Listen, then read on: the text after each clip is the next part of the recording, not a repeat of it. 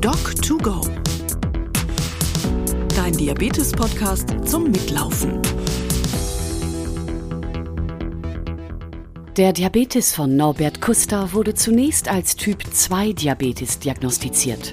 Ein Fehler, wie sich herausstellte, denn der Vorsitzende des Landesverbands NRW der Diabetes-Selbsthilfe DDHM hat einen Laderdiabetes, also eine Variante von Typ 1, der erst im Erwachsenenalter auftritt. Ob dies auch der Grund für die vielen Folgeerkrankungen von Norbert Kuster ist, er hat ein Glaukom im Auge, Neuropathie und dann vor zwei Jahren ein Herzinfarkt mit zwei Stents und vier Bypässen, lässt sich nicht mehr feststellen. Trotzdem oder gerade deshalb ist Norbert Kuster in der Selbsthilfe aktiv und hat sich sogar selbst zum Diabetesberater ausbilden lassen. Wie er heute mit seiner Therapie zurechtkommt und welche Themen ihn in der Selbsthilfearbeit umtreiben, darüber spricht Norbert Kuster mit Dr. Matthias Kaltheuner, niedergelassener Diabetologe aus Leverkusen. Wenn auch Sie aktiv werden möchten, laden Sie sich die aktuelle Folge herunter und nutzen Sie das schöne Wetter für einen ausgedehnten Spaziergang. Guten Tag, Norbert. Schön, dass wir zusammengekommen sind. Ja, hallo Matthias. Freut mich auch, mit dir spazieren gehen zu dürfen. Genau. Aus technischen Gründen kannst du ja jetzt nicht so viel laufen, aber dann muss ich doppelt, glaube ich, laufen für dich mit oder so. Äh, Finde ich aber auch schön. Wir haben das ja schon mal gemacht. Das ist ja ein nettes äh, Setting irgendwie. Wir wollten uns über Diabetes unterhalten, unser äh, Leib- und Magenthema oder wie man das nennen kann. Und ähm, aber auch erst einmal klären, wo wir jeweils sind. Ne? Erzähl doch mal, wo du gerade bist, wo du dich befindest. Also ich bin jetzt äh, in meinem Büro im Homeoffice in Bocholt. Das liegt ja direkt an der holländischen Grenze. Und freue mich jetzt auf das Gespräch mit dir und danach müssen noch ein paar Verwaltungssachen gemacht werden. Wir haben hier in Leverkusen eine Bahn, also keine Bahntrasse mehr, sondern Radweg auf einer Bahntrasse. Die ist von 1880 ungefähr. Also da sind hier die Züge nach Wuppertal gefahren, vom Rheinland aus. Und die ist sehr beliebt. Jetzt heute ist sie ganz leer, weil es regnerisch ist. Aber es ist wunderbare Natur hier und sehr schön. Das ist meine Standardstrecke für viele Sachen. Das ist gut. Man hört auch schön die Vögel zwitschern. Ja, das ist ganz gut, ne? Mhm. Vögel sind recht, recht zahlreich dieses Jahr. Ja, erzähl doch mal. Ähm, ich kann, ich habe mich ja schon andermal geoutet. Ich habe ja auch Diabetes allerdings Typ 2 und nicht sehr schlimm bislang, aber kann ja alles noch werden. Du bist mehr Typ 1 oder wie du auch geschrieben hast, Lader betroffen. Erzähl doch einfach mal, wie es dir mit deinem Diabetes so ergeht. Ja, also ähm, bei mir ist es damals ja durch meine Frau mehr oder weniger festgestellt worden, weil sie ja schon wesentlich länger Diabetes hat als ich, auch eins. Und ähm, ja, dann hatte ich mich so die ersten zwei, drei Wochen mehr oder weniger außer meiner Frau im Regen stehen lassen äh, sehen, weil die Ärzte zu wenig Zeit hatten ähm, und auch eine Zeit lang erstmal vermutet hatten, dass ich ein Zweier bin und sich gewundert haben, dass die ähm, oralen Medikamente nicht angeschlagen haben.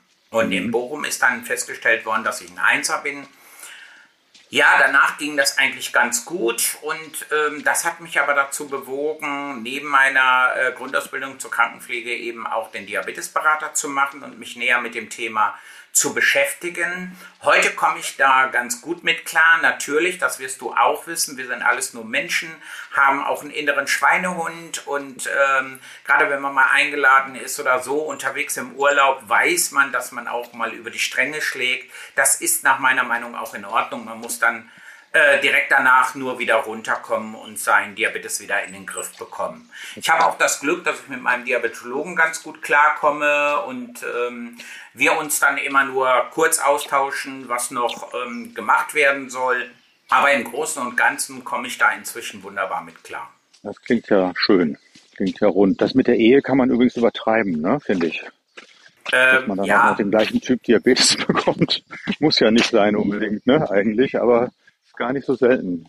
Äh, nee, äh, das haben wir auch gesagt, aber ähm, es macht auch einige Dinge einfacher. Dieses Verständnis untereinander ist dann natürlich auch ganz ja. anders und äh, man weiß auch, warum der eine äh, was so macht. Und, und meine Frau hatte jetzt zum Beispiel eine Zeit lang wirklich Last, dass der Zuckerwert überhaupt nicht runtergehen wollte und wir erstmal suchen mussten, woran liegt's.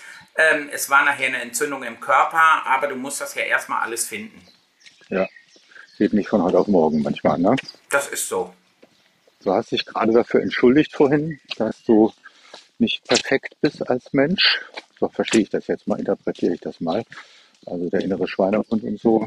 Hast du denn das Gefühl, du musst dich da erklären oder ich habe das jetzt mal interpretiert mit Entschuldigung? Ja, äh, das hast du aber richtig interpretiert, weil äh, leider ist noch immer dieses, dieses Denken bei vielen Ärzten, ja, er weiß ja, dass er das eigentlich nicht darf und ähm, man sollte auch nicht über die Stränge schlagen. Ähm, und da wünsche ich mir als Patient natürlich mehr Rücksichtnahme, weil ich glaube, auch Ärzte, ähm, so wie ich sie kennengelernt habe, ganz gerne mal über die Stränge schlagen. Und da muss man nicht immer den erhobenen Zeigefinger haben, dass es nicht gut ist weiß ich selber. Und ich glaube, ich bin auch der Erste, der sich dann anschließend über mich selber ärgert.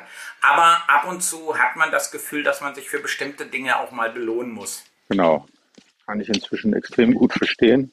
Ja, das ist so dieses Thema Schuldgefühle. Ne? Schuldgefühle. Also beim Typ 1 Diabetes ist es ja so, dass man, sagen wir mal, den selber gar nicht verursachen kann irgendwie, nicht? Der kommt, oder?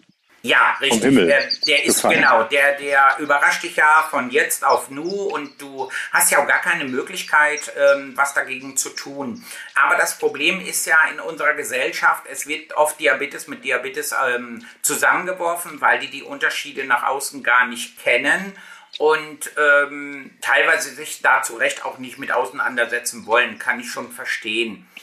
Aber es ist schon schwer. Also ich zum Beispiel trage ja auch eine Pumpe und CGM und wenn mein äh, Blutzuckermessgerät mich mal gerade warnt im Restaurant, dann merkst du, alle Blicke gehen so in deine Richtung. Ich komme da inzwischen ganz gut mit klar, weil ich einfach sage, es gehört zu mir und es äh, Ja. ist für mich ein Stück Lebensqualität.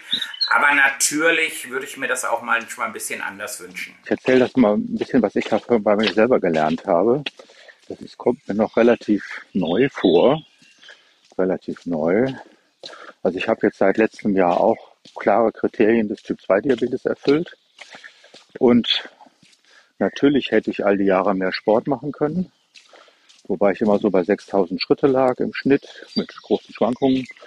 Und mein Gewicht auch nicht, also war nicht im Adipositas-Bereich. Aber natürlich hätte man auch das besser machen können und so. Aber mein Vater hatte Typ 2 Diabetes, sein Vater hatte Typ 2 Diabetes. Ich bin zu dem Schluss gekommen, ich habe das einfach vererbt bekommen. Was ja beim Typ 2 auch ganz ähm, prädestiniert ist. Genau. Und natürlich kann man im Leben immer alles besser machen, aber das gilt immer. Die, nicht? Also ist ja nichts Besonderes irgendwie. Kann man in jeder Situation machen. Und insofern fühle ich mich, jetzt was das Auftreten meines Typ 2 Diabetes angeht, nicht irgendwie schuldig. Finde ich irgendwie, sage ich jetzt aber. Ich fühle mich einfach nicht so. Und ich finde aber auch inzwischen, wenn man so bedenkt, auch Adipositas wird ja vererbt. Es gibt ja so, wir haben hier so ein Geschwisterpaar, da ist der Ältere wie die Mutter, schlank, und der Jüngere ist kugelrund wie der Vater es mal war, der inzwischen sehr abgenommen hat. Ja, also da- das, das kriegt man ja auch illustriert mit der Vererbung, aber es wird gerne nicht so, nicht so gerne wahrgenommen, dass das so ist. Ne? Und natürlich kann man sein Essverhalten verändern und man kann auch den Typ 2 Diabetes modulieren mit seinem Verhalten. Aber was die Ursache an, also dass das Auftreten überhaupt angeht, dürfte für meine Begriffe inzwischen die Veranlagung eine sehr, sehr große Rolle spielen. Insofern finde ich diese Schuldzuweisung in Anführungsstrichen immer weniger passend. Also ähm, da gebe ich dir voll und ganz recht, weil äh, das erschwert nur, dass die Leute sich auch an ihren Diabetes gewöhnen, weil sie können zum großen Teil nichts dafür. Selbst wenn ein Übergewicht vorliegt, ein Übergewicht hat ja auch irgendwo Gründe. Und ähm, ich sage immer, die Leute müssen erstmal vor der eigenen Haustür kehren, bevor sie sich über andere Gedanken machen sollen. Man muss manche Menschen einfach so nehmen, wie das gerade ist. Es gibt natürlich auch andere Menschen, die ernähren sich äh, katastrophal und äh, bewegen sich nicht und haben trotzdem keinen Diabetes. Ne? Das zeigt eben genau das, was, was wir gerade besprochen haben, dass der vererbte Hintergrund doch von sehr großer Bedeutung sein müsste, muss man so sagen, bei den meisten oder bei, finde sehr vielen inzwischen. Insofern ist, sollte man diese ganze Schuldfrage wirklich sehr, sehr relativieren. Ist dir das auch schon mal gegangen? Ist ja so, bekannt, dass äh, bei Diabetes viel öfter die Depressionen vorliegen. Ist dir das auch schon mal so gegangen? So eine depressive Phase hattest, wo das eine Rolle gespielt hat? Ja, also hatte ich gehabt, da war ich auch kurzzeitig mal in Behandlung, ähm, weil ähm, ich zum einen mit meinem Diabetes nicht klarkam, aber auch so das Gefühl hatte, dass ich von außen, ich sage jetzt mal ganz krass schräg angeguckt worden bin. Ähm, ich habe ja auch Übergewicht, obwohl das beim Einser ja eigentlich gar nicht so wild ist. Aber ähm, das habe ich ja eben schon gesagt, das halten die Leute nicht auseinander und sind dann eben der Meinung, der kann ja weniger essen und und und ohne dass sie wissen, dass es bei mir eigentlich gar nicht am Essen lag, sondern dass es auch andere Gründe hat. Eben die Antikörper, die deine Inselzellen kaputt machen, ne? Ja, nicht nur das, ich habe eben auch noch eine chronische Darmentzündung und so, da spielten mehrere Faktoren eine Rolle. Ja, also ich bin bei diesem Depressionsthema, das finde ich ein sehr spannendes und wichtiges Thema. Mir geht das über die Jahre oder ist das ja über die Jahre so ergangen, dass ich zunehmend das so wahrgenommen habe, dass vor allen Dingen die Hilflosigkeit, die man schnell erlebt, also man weiß gar nicht mehr, was man tun soll oder man bemüht sich schon einigermaßen und es funktioniert nichts. Ähm, dass diese Hilflosigkeitsgefühle sehr zu so depressiven Gefühlen führen können. Insofern fand ich beim Bemühen immer, also nicht irgendwie antidepressive Therapie, sondern Vermeidung der Ursachen der Depression, nämlich ein schlechtes Zurechtkommen mit dem Diabetes, Hilflosigkeitsgefühle, mangelnde Selbstwirksamkeit das aufzuheben, fand ich in den letzten Jahren das Allerwichtigste. Und ich glaube, sagen zu können, dass das funktioniert. Das ist auch wichtig, weil ich glaube, dass gerade Depression noch ein Tabuthema in Sachen Diabetes äh, äh, ist. Und äh, wenn du aber siehst, wie viele Leute Hilfe brauchen psychologisch, ähm, dann muss uns klar sein, dass wir mit diesem Thema immer mehr nach außen gehen. Und du hast ja recht, wenn wir im Vorfeld ähm, Hilfsmittel an die Hand bekommen, besser mit unserem Diabetes äh, umzugehen, auch wenn er mal nicht so funktioniert, wie wir uns das alle wünschen, dann kann man auch eine ganze Menge erreichen. Deshalb bin ich froh, dass wir mit der regionalen Initiative RIN, die beim Deutschen Diabeteszentrum sitzt, äh, eine Arbeitsgruppe Psychodiabetes gegründet haben, ähm, die sich genau mit solchen Themen beschäftigt. Mhm. Finde ich auch extrem wichtig. Aber letztendlich sind die reinen, ich sage das jetzt mal ein bisschen abstrahiert, die reinen Somatiker, also Körperärzte, nicht Psychotherapeuten, gefordert eben dir und mir und anderen bei der Diabetestherapie zu helfen und uns alle zu befähigen, gut damit umzugehen und äh, Wirksamkeit zu erleben. Und dann lösen sich viele seelische Knoten auch, finde ich. Ja, da hast du mit Sicherheit recht. Die Frage ist nur, ich weiß nicht, ob du mir da zustimmst. Das Problem ist ja schon, wenn wir mal beim Typ 2 Diabetes bleiben, da sind ja mehr als 80 Prozent beim Hausarzt in Behandlung. Und ich habe bei vielen Hausärzten äh, das Problem, dass ich der Meinung bin, die setzen sich gar nicht so richtig mit dem Thema Diabetes auseinander. Und dann Hilfestellung zu geben, ist natürlich für die dann auch recht schwer. Wie immer gibt es aber immer solche und solche. Ne? Klar. Bei den Hausärzten. Und es gibt ja auch immer die Möglichkeit, zur Schulung zu überweisen und zur weiteren Behandlung zu überweisen. In Schwerpunktpraxen oder sogar Reha-Kliniken, Krankenhäuser. Meistens ja in die Schwerpunktpraxen. Das, das System funktioniert ja bei uns. Das stimmt. Also im Prinzip sind wir da ganz gut ausgestattet. Wir haben hier, ähm, wo ich wohne, allerdings das Problem, dass wir auf dem Land ja Schwierigkeiten haben, noch Termine beim Diabetologen zu bekommen, weil wir im ganzen Kreis Borken nur drei Stück haben.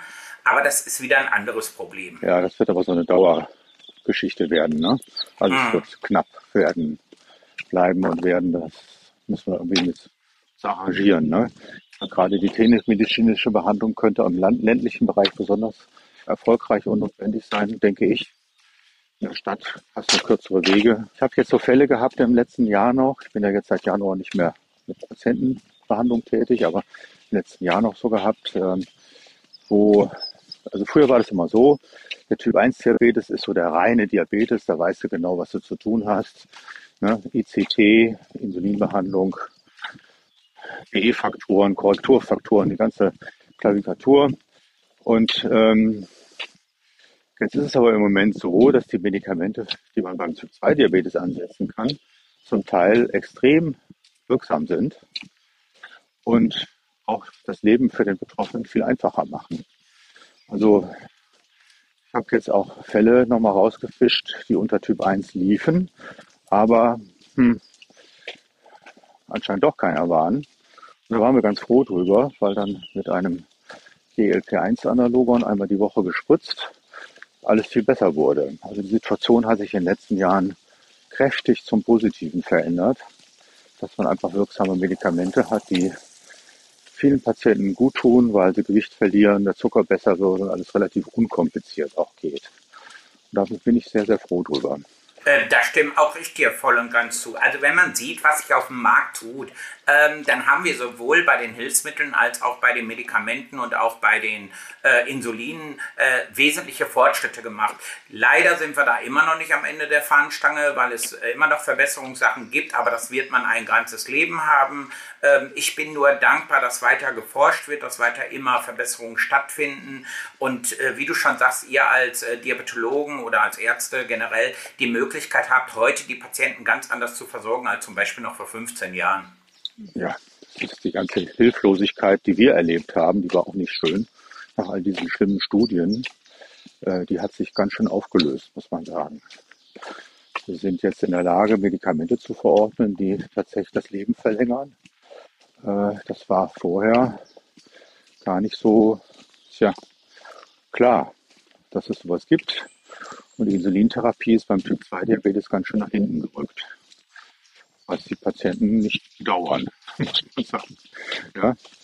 Denn äh, Insulintherapie bedeutet immer mehr, mehr Handhabung damit und auch immer die Gefahr einer Unterzuckerung. Und ich finde inzwischen, dass ich das sehr gut verstehen kann, dass Menschen beim Insulin zurückschrecken, weil einfach diese Gefahr der Unterzuckerung schon einem doch sehr bedrohlich vorkommt. Ne? Du spritzt dir was und kannst dadurch wegtreten. Ne? Das ist ja nicht schön. Richtig, die Risiken sind äh, schon groß, wonach ich natürlich sage, ich bin heilfroh, gerade als Einzelner, dass es sowas gibt. Aber natürlich, wenn ein Zweier die Möglichkeit hat, ohne Insulin auszukommen und kann sein Leben mit oralen Medikamenten äh, bestimmen, äh, perfekt. Anders kann man es nicht sagen. Du bist jetzt mit CGM und Pumpe ausgestattet. Genau. Ja, noch kein automatisiertes System oder mit, mit Hypoabschaltung oder? Nein, habe ich noch nicht. Ich habe noch die alte äh, AccuCheck Insight. Ich bin gerade dabei, mich mit neuen Varianten zu beschäftigen und muss auch gestehen, dass ich bis vor vier Jahren eigentlich gar keine Pumpe haben wollte. Und ähm, Professor Schöpe und Frau Dr. Liebaker aus dem Diabeteszentrum Önhausen mich eigentlich erst dazu gebracht haben, die Pumpe jetzt endlich mal zu probieren. Im Nachhinein ärgere ich mich, dass ich das nicht eher gemacht habe, weil das auch wieder für mich persönlich ähm, wesentlich mehr Lebensqualität ist. Woher kommt das mit der Lebensqualität, Norbert? Also manche Patienten sind ja erstmal so wie du ja vorher auch reserviert, da habe ich da immer sowas am Körper und muss mich wieder kümmern, Katheter wechseln können, verstopfen und so. Genau. Du würdest aber trotzdem sagen, dass du das als positiv erlebst, so subjektiv.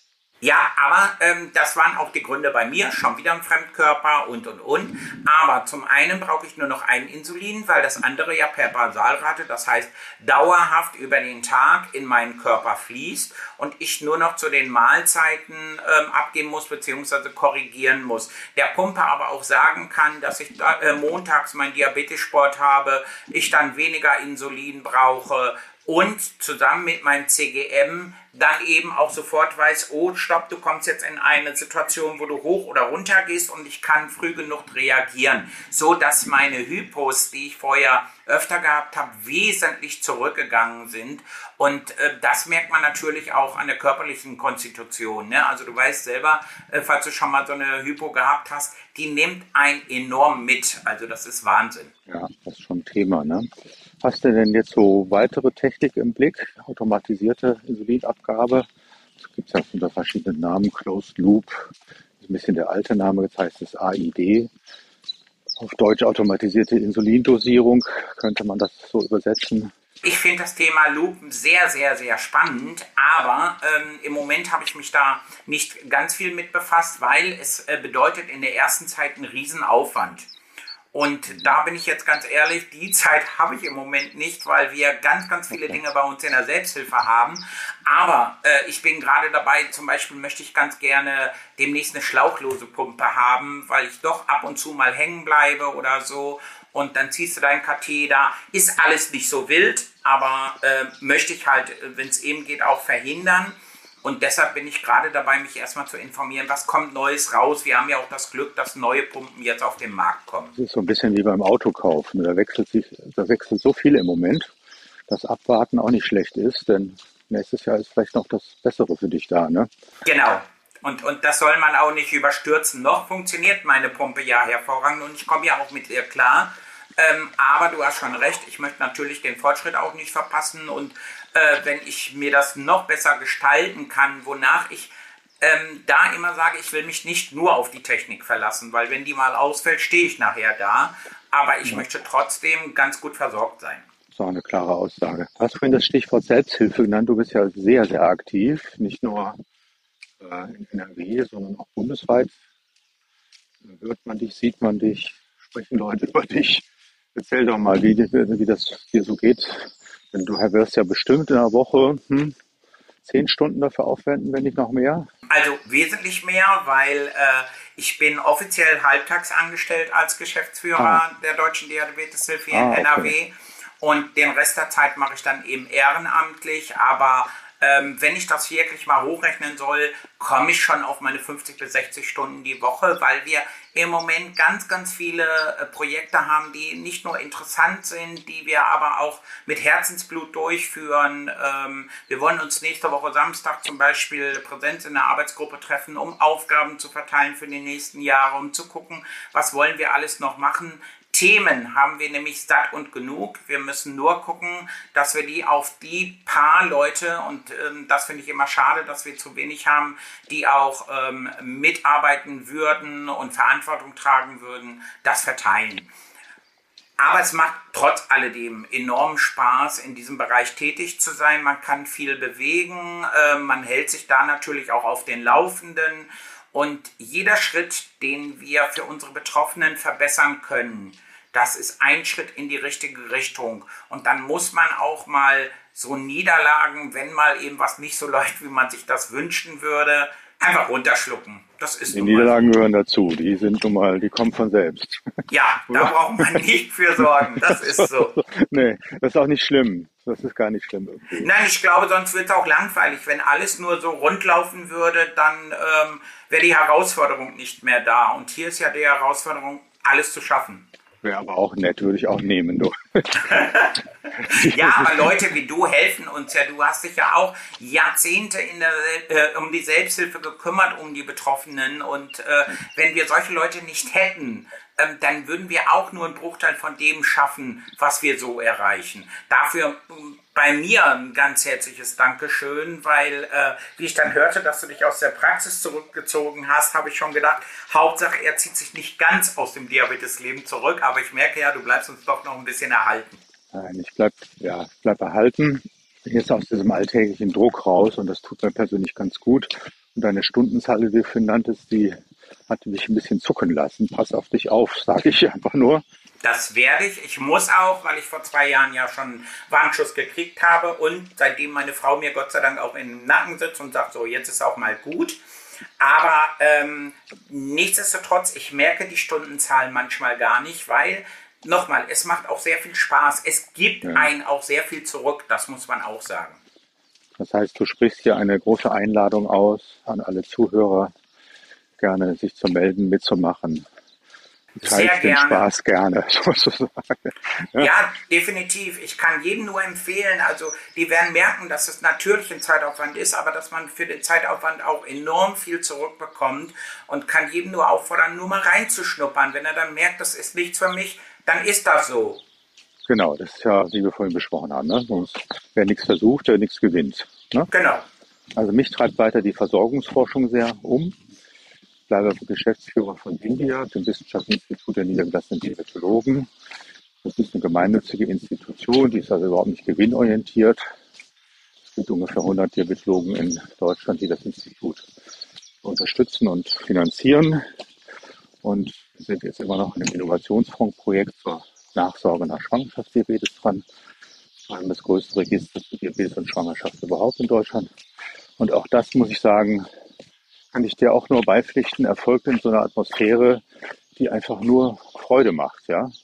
Wöchentliche Videokonferenz ist überhaupt kein Stress, sondern pure Freude, weil nette Menschen, die konstruktiv an einer spannenden Sache arbeiten, wo es auch wirklich Bedarf für gibt, der so von den öffentlichen Institutionen nicht gedeckt wird. Insofern kann ich dir wirklich nur beipflichten, etwas Sinnvolles zu tun, sich da so an der vordersten Front zu bewegen, das ist einfach sehr erfüllend. Ja, und da merke ich immer, also da bist du genauso wie ich. Wir brennen für unsere Sachen und können immer froh sein, dass wir Gott sei Dank noch einige Mitstreiter haben, die genauso dafür brennen wie wir. Und dann macht es eben Spaß, gemeinsame Dinge auf den Weg zu bringen, umzusetzen. Und ähm, ich muss ganz ehrlich sagen, ich bin ja erst äh, in der verantwortungsvollen Position seit dreieinhalb Jahren.